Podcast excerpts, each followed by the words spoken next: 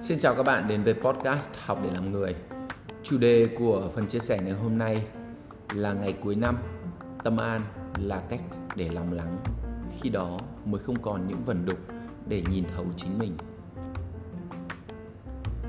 Ngày cuối năm, giữ đúng cam kết của ngày này năm ngoái, đó là ngồi lại và suy ngẫm trong ngày cuối năm. Năm vừa qua có thể được đánh giá là một năm tốt dù đã phải trải qua nhiều vất vả và thử thách. It's a year of change in the good direction. Bắt đầu từ một vài so sánh nhỏ, dù biết so sánh là một sự tương đối. Giờ này năm ngoái đang độc thân, cô đơn, bây giờ là đàn ông có gia đình. Giờ này năm ngoái mới chuẩn bị mua nhà, giờ chuẩn bị có nhà mới. Tạm thế đã để còn nhiều khoảng không để phấn đấu. Công việc đã có nhiều chuyển biến và cả biến động Cả phòng cuối cùng đã về Hà Nội. Công việc vì thế cũng đỡ vất vả hơn, có thể tranh thủ làm nhiều việc hơn. Trong công việc cũng có những thời điểm thăng hoa như chiến dịch vòng loại U22 châu Á. Cũng may mắn nữa vì đội tuyển Việt Nam đã chơi tốt. Nhưng cũng có những thời điểm không tốt. Sự công kích trực tiếp đối với quản lý là không nên chút nào.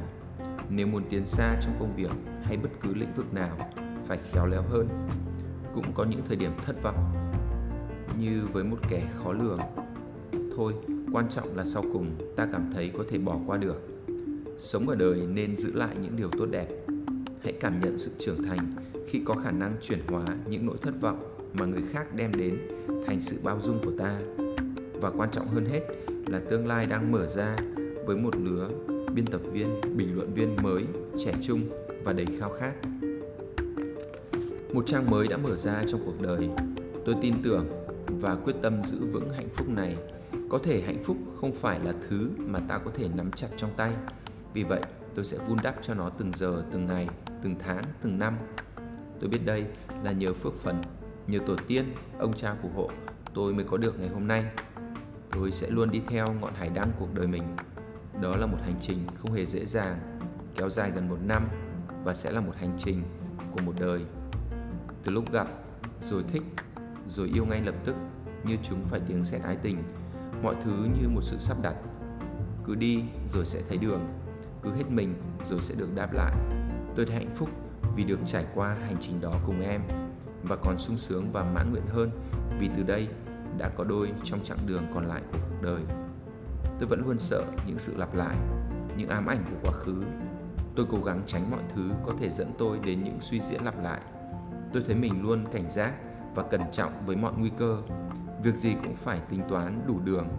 Nhiều khi thấy mình cũng thật lầm cầm như một ông già dở hơi, nhưng tự thấy mình cũng trưởng thành lên.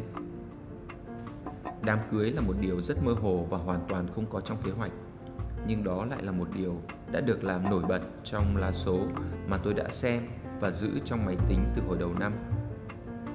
Sau nhiều khó khăn tưởng như không thể vượt qua, nó đã diễn ra. Tôi hài lòng với nó ngay cả những vết gợn từ lúc bê chát đến khi khách mời từ Hà Nội lên Hòa Bình để chúc mừng. Tôi tự hào vì tự mình lên ý tưởng, viết kịch bản, chọn nhạc và cả tổng duyệt. Kết quả là mọi người, hầu hết mọi người đều thấy vui vẻ, trang trọng và mới mẻ trong buổi lễ thành hôn của chúng tôi. Một khởi đầu đẹp đẽ cho một tương lai tuyệt vời. Mẹ vợ nhắc rằng hạnh phúc gia đình cần sự liên kết bền chặt 50-50 đó là sự qua lại trong cách ứng xử giữa hai vợ chồng. Không ai nên lấn lướt hoặc nhẫn nhịn quá.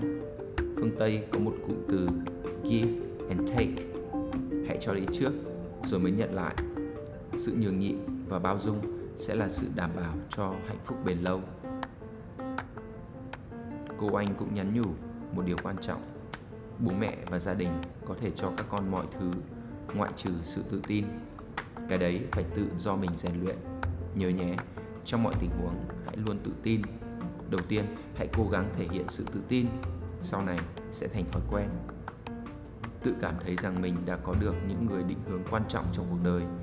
Những chia sẻ nhẹ nhàng đó sẽ có rất nhiều sức nặng trong những quyết định và lựa chọn hướng đi của ta trong những chặng đường phía trước. Ở thời điểm cuối năm âm lịch này, cảm giác về thân thể và tinh thần là rất sảng khoái. Sức khỏe tốt giúp tư duy tốt và mọi thứ trôi chảy nhưng vẫn cần chú ý quay lại với kế hoạch chạy 10.000 giờ đã đặt ra và thực hiện được khá tốt trong giai đoạn giữa năm. Sẽ mua tạ tay để tập kèm. Về nhà cửa, đã lo xong đợt cuối cho căn chung cư Hải Phát. Mấy ngày nữa là được vào nhà mới và chuyển đồ vào cho nó để cho thuê. Không biết có cần làm lễ nhập trạch không nữa. Sẽ hỏi thầy, sẽ mời thầy và mẹ đến tham quan. Không phải lúc nào cũng có cơ hội về nhà mới. Thực ra thì năm nay đã được về nhà mới, nhà của vợ. Nhà thì không phải là mới tinh, nhưng với một đôi vợ chồng mới thì vẫn là tân gia. Thêm các hoạt động sắm sửa, trang trí lại cho ngôi nhà để nó ấm cúng hơn cũng là một điều rất phấn khởi, dù cũng tốn kém một chút. Tháng vừa rồi là tháng cưới, chi tiêu tăng đột biến. Tháng này quyết ổn định lại các khoản chi, dù cũng là một tháng khó khăn vì là củ mật. Các khoản nợ ngân hàng cũng vẫn còn tồn động nên gánh nặng chi phí sẽ nặng hơn nữa. Vì tâm lý lại luôn cần một khoản dự phòng khiến cho áp lực kiếm tiền nhiều hơn. Tính sơ sơ, mỗi tháng phải bỏ ra hơn chục triệu tiền trả nợ. 3 tháng nữa phải trả khoảng hơn trăm vay cô Hồng rồi khoản vay tiêu dùng ngân hàng nữa. Phải tìm lối ra bằng con đường khác ngoài lương dù Tết có được tăng. Phải học lên, phải nâng cao trình độ.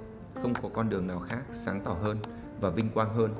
Năm nay sẽ đề cao mục tiêu về trình độ, sẽ xét ra cả mục tiêu cho những năm tới trong lĩnh vực Hàn Lâm sẽ không học một mình, sẽ học cả đôi cho đỡ tự kỷ, sẽ phải thuyết phục vợ bằng được mới thôi.